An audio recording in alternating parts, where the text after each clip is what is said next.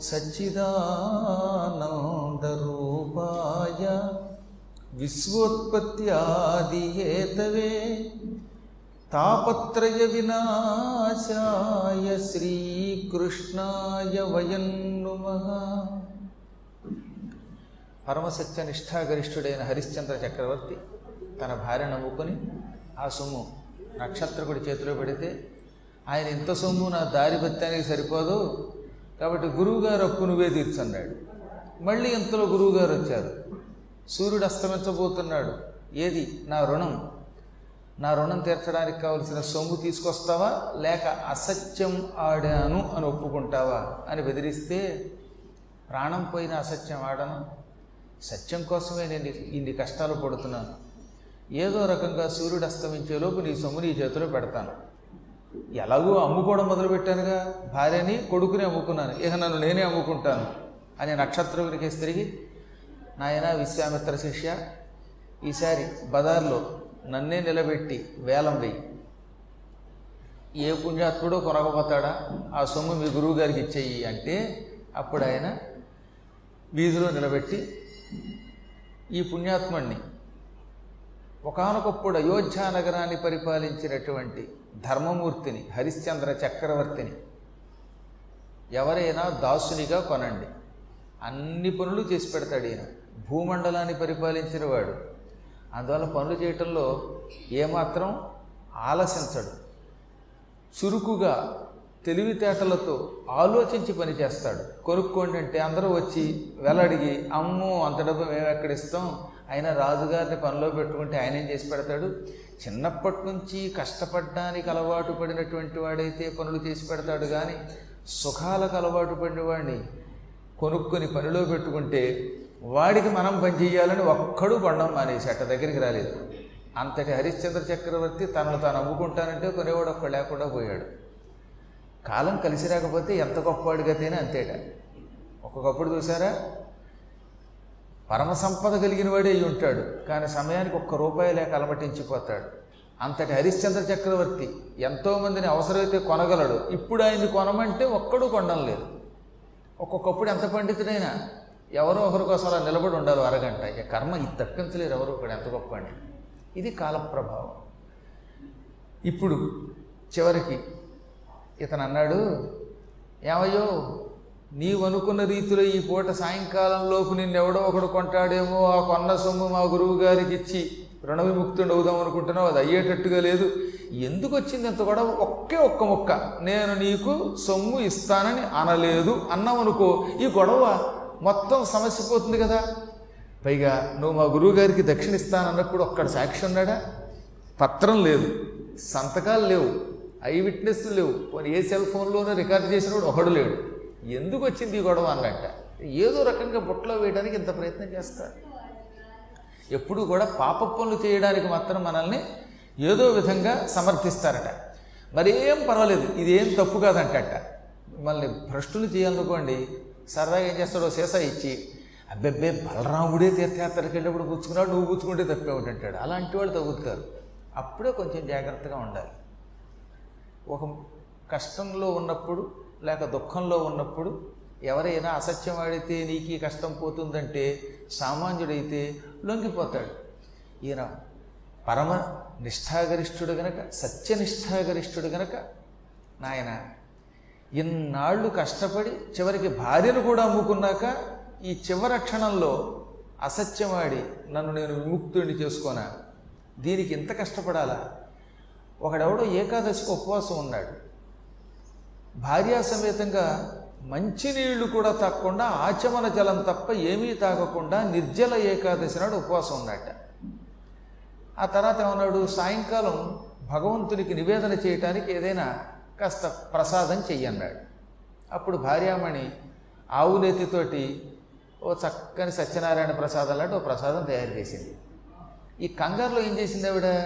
ఈ ప్రసాదంలో పంచదార సరిపోయిందా లేదా అని ఇంత పిసరు నాకింది ఇప్పుడు ఏమైంది? ఆ పిసరు నాకడం వల్ల కడుపు నిండలేదు పొద్దున్నుంచి కష్టపడి ఉన్న ఉపవాస ఫలితము పోయింది. ఏకాదశి నాడు ఉపవాసం ఉండి తెడ్డు నాకి మొత్తం ఉపవాసం యొక్క ఫలితం అంతా పోగొట్టుకున్నట్లుగా ఇన్నాళ్ళు కష్టపడి సత్యాన్ని నిలబెట్టుకుని ఈ చివరి క్షణంలో సత్యాన్ని విడిచిపెడతానా? ఎవరో ఒకరికి అమ్మన్నట్ట ప్రయత్నించు. సూర్యుడు అస్తమించేలోపు పరమేశ్వరుడు మనల్ని అనుగ్రహించకుండా ఉంటాడు. ఆ పరమేశ్వరుడు అవ్యాజ కరుణామూర్తి కాశికా విశ్వేశ్వరుడు నమస్కరించిన వాళ్ళని ఎప్పుడూ రక్షిస్తాడు. నేను ఆయనకి మొక్కుకున్నాను. నిత్యం సత్యం మీద నిలబడాలి ధర్మం మీద నిలబడాలి సత్యనిష్ట నాకు పరమ ఇష్టం. నిష్ట మీద నిలబడడానికి కావలసిన ఓపికని శక్తిని ప్రసాదించమని ఆ పరమాత్మనే వేడుకున్నాను. ఆయన ఇస్తాడు. సూర్యుడు అస్తమించడానికి ఇంకా రెండు గడియల సమయం ఉంది. రెండు గడియలు చాలు. మళ్ళీ అనౌన్స్ చేయన్నట్ట ఈయన మళ్ళీ ఆ వెడుతున్న వాళ్ళందరినీ రండి నాయన రండి. భలే చవక వేరం మంచి వేరం ఎంతటి చక్రవర్తి మీకు దాసుడు తొందరగా రండి త్వరపడండి కొనుక్కోండి అని పిలిచాడు. ఆ సమయంలో ఒక వ్యక్తి అక్కడికి వచ్చాడు. బలి సంబలి ఎంతున్ వాడు చీటికి వాడికి సంబలి అంటూ అరవడం మొదలెట్టాడు. తాగిన వైకంలో ఏం పోగుతున్నాడో తెలియట్లా. తప్పుకోండి తప్పుకోండి అంటాడు అనమాట వాడి దగ్గర ఒక పెద్ద కల్లుకొండ వాడికి పక్కన ఓ వంద మంది సహాయకులు ఉన్నారు నల్లగా ఉన్నాడు. జుట్టంతా ఏతాకుల రొప్పలా ఉంది. పళ్ళు బాగా కిళ్ళీలు నవిలి నవిలి నవిలి ఎర్రబడిపోయి గార పట్టేసి ఉన్నాయి అదేమిటో కొంతమంది మరి పూర్వజన్మలో మేకలు అయి ఉంటారు. వేసిన కిళ్ళి వేసినట్టు వేస్తూనే ఉంటారు. కారా కిళ్ళి ఇటుపోయి కదా పోయి. అది వేస్తే కళ్ళు బయర్లు గమ్ముతాయిట. అలా నవిలి నవిలి దంతాలు ఉంటాయి రామచంద్ర ప్రభు ఆ దంతాలను చూస్తూ వాళ్ళ ఆవిడ అతనితో ఎలా కాపురం చేసిందా అని అనిపిస్తుంది అప్పుడప్పుడు కొందరికి. అంత భయంకరమైన గారపట్టిన దంతాలతో శరీరం అంతా చెమట కారుతూ ఉండ దుర్వాసనతో ఒకడు వచ్చాడు ఒక చండాలుడు. ఆయన ఎలా ఉన్నాడు? దుర్గంధ వికృత రోక్ష స్మిశ్రుల దంతుర ఘృణీ ఒకటి వాడి శరీరం నుంచి దుర్గంధం వస్తుంది. అసలు తమ శరీరం నుంచి చెమట వస్తుందని కూడా తెలియదు కొంతమందికి. వాళ్ళు వచ్చి పక్కన కూర్చుంటే రామచంద్ర ప్రభు ఈ ఉపన్యాసం అయ్యేలోపు మన ప్రాణం పోతుందనమాట స్నానం చేయకపోవటం వల్ల లేక ఈ చెమట వస్తుంది దీనివల్ల ఇతరులకు ఇబ్బందులు తెలియక కొంతమంది ఆ చెమటతో వచ్చేస్తారన్నమాట. ఎప్పుడు శుభ్రంగా ఉండాలి శరీరాన్ని శుచిగా ఉంచుకోవాలి. శుభ్రంగా స్నానం చేసి కాస్త పౌడరో సుగంధమో పూసుకుంటే పక్కన కూర్చున్నవాడు ఆనందిస్తాడు. అబ్బే నాకు పౌడర్ల మీద సెంట్లు మీద వ్యామోహం లేదండి అన్నాడు. నీ కోసం కాదు ఆయన నీ పక్కవాడి కోసం అన్నాను నేను. నీకేం వ్యామోహం లేదు కానీ నువ్వు కంపు కొడుతూ ఉంటే పక్కవాడు కూర్చోద్దు మరి. అందుకనే పూర్వం ఏమన్నారు? గుళ్ళోకి వెళ్ళేటప్పుడు ఇలా పురాణాలకు వచ్చేటప్పుడు పవిత్ర స్నానం కొరియాత స్నానం చెయ్యి శరీరం శుభ్రంగా ఉంచుకో దుర్వాసన లేకుండా చూసుకో. అప్పుడు నీ పక్కవాడు కూడా హాయిగా ఆహ్లాదంగా కూర్చోగలుగుతాడు నీ పక్కన. నీ పురాణం వినగలుగుతాడు. నీ పక్కన కూర్చున్నందుకు ఆనందిస్తాడు. ఎప్పుడూ కూడా దంతములను శుభ్రంగా ఉంచుకోవాలి. నోరు దుర్వాసన లేకుండా చూసుకోవాలి. శరీరం దుర్వాసన లేకుండా చూసుకోవాలి. శరీరము నోరు ఈ రెండు సువాసనతో ఉన్నటువంటి వాడి శరీరంలో ఈశ్వరుడు కొలువై ఉంటాడు. ఎప్పుడు స్నానం చేయకుండా దుర్వాసనతో ఉంటే భగవంతుడు ఏం చేస్తాడనమాట శివుడు కాదు కదా ఎవడో ఉండడు వెళ్ళిపోతాడు. ఎందుకు వచ్చింది? ఈ దౌర్భాగ్యుడి దగ్గర ఉండలేమని వెళ్ళిపోతాట ఇతడు వచ్చినవాడు దుర్గంధంతో ఉన్నాడు. వికృత.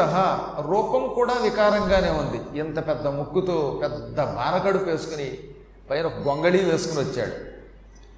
కళ్ళు ఎర్రగా ఉన్నాయి. తెగ తాగి తాగి తాగి కళ్ళు మత్తెక్కున్నాయి. అసలే త్రాగుడు. దానికి తోడు భయంకరమైన కిళ్ళి. ఈ రెండింటికి ఏం మూడుందో కానీ ఆ రెండింటిని పుచ్చుకోవటం వల్ల అంటే తాగడం వల్ల ఈ తమలపాకులు వేయడం వల్ల వాడి కళ్ళు బాగా ఎరుపెక్కి ఉన్నాయి.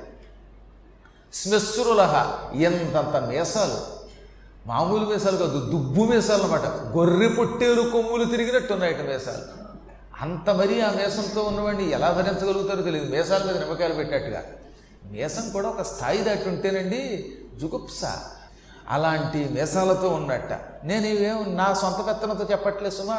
ఇదంతా కూడా మార్కండేయ పురాణంలో హరిశ్చంద్రోపాఖ్యానంలో వ్యాసుల వారు వర్ణించిన వర్ణన చెబుతున్నాను. మళ్ళీ గురువుగారు మమ్మల్ని అలా విమర్శిస్తారా? మా వేషాలని మా కిళ్ళిని మా తాగుడిని విమర్శిస్తారా అంటే నేనేం విమర్శించట్లా ఆ శ్లోకాలు చదివి చెబుతున్నాను. వాడు శ్మశ్రులహ అని చెప్పారు. దంతురహ అంటే పళ్ళు పైకొచ్చి గారపట్టి అసహ్యంగా ఉన్న పళ్ళు కలిగిన వాడిని దంతురుడు అంటారు. ఘృణీ అసహ్యంగా ఉన్నవాడు వాడు.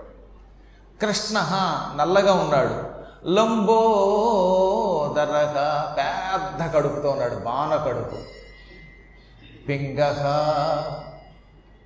ఇక ఒక రకమైన గోరోచన వర్ణంలో ఉన్న కళ్ళతో ఉన్నాడు. రూక్షాక్ష పై కోపంతో ఉన్నాయి ఆ కళ్ళు కూడా.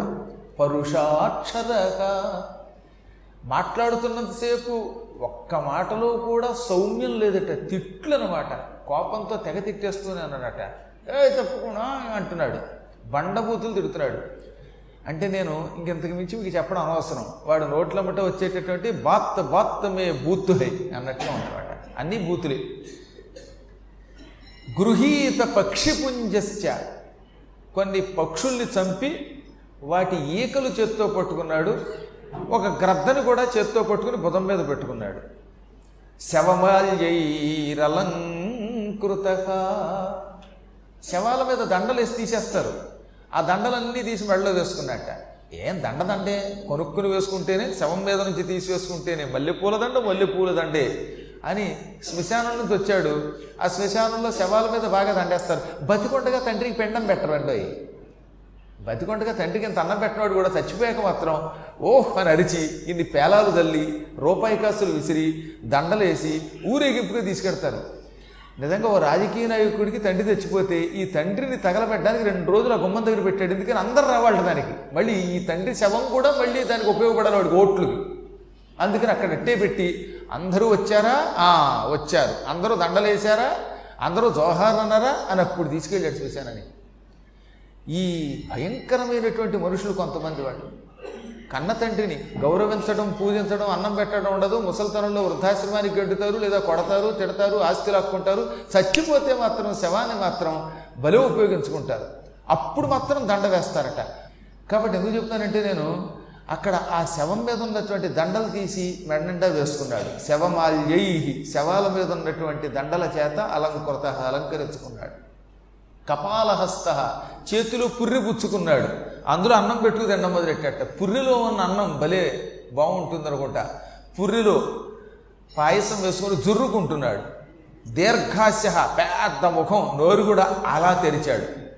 భైరవోతి వదంగుహు కంఠం ఏం కంఠం అండి? కొంతమందికి భగవంతుడు ఇస్తాడు కీచు కంఠం అనమాట ఇక్కడ అరిస్తే కిలోమీటర్ పడుతుంది. పెద్ద గొంతుకు పెట్టి అరుస్తారు. స్పష్టత ఉండదు మళ్ళీ.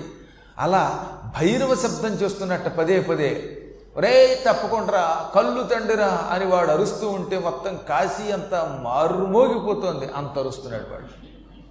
శగణాభివృత వాడు చుట్టూతో కుక్కలే. నల్ల కుక్కలు తెల్ల కుక్కలు కుంటి కుక్కలు గుడ్డి కుక్కలు రకరకాల విచిత్రమైన కుక్కలు అన్నమాట. ఈ కుక్కల గుంపుతో వచ్చాడు. ఘోరహ భయంకరాకారంతో ఉన్నాడు. యష్టిహస్త చేతిలో కర్ర ఒకటి. నిరాకృతి వాడి ఆకారం విచిత్రాకారం భీకరాకారం. అటువంటి వాడు ఒకడొచ్చి నోట్లో ఉన్నటువంటి కిళ్ళీని తుపుక్కు నుమ్మి ఏది రాజుగారి కాళ్ళ దగ్గర నక్షత్రకుడి దగ్గర ఉమ్మాడు. నక్షత్రకుడు హడిలిపోయి ఒరే ఆ ఉమ్మేది నా మీద ఉమ్ముతావా నేను? ఏమైనా? కిళ్ళీలు ఉమ్ముకోవడానికి పనికొచ్చే డస్ట్బిన్నా? నీకు పుణ్యం ఉంటుంది మీద కుంభకరా అన్నట్ట. ఆ నోట్లో ఉన్న కిళ్ళి బయట ఉంటేనే నీ పాదాల మీద ఉంటేనే నీ నోట్లో ఉంటేనే అని మళ్ళీ నక్షత్రకుడి మీద తుపుక్కును ఉమ్మేట ఈ కిళ్ళీలు వేసుకునేవాడికి ఉమ్మేటప్పటికి వెనక ముందు ఏముండదండో?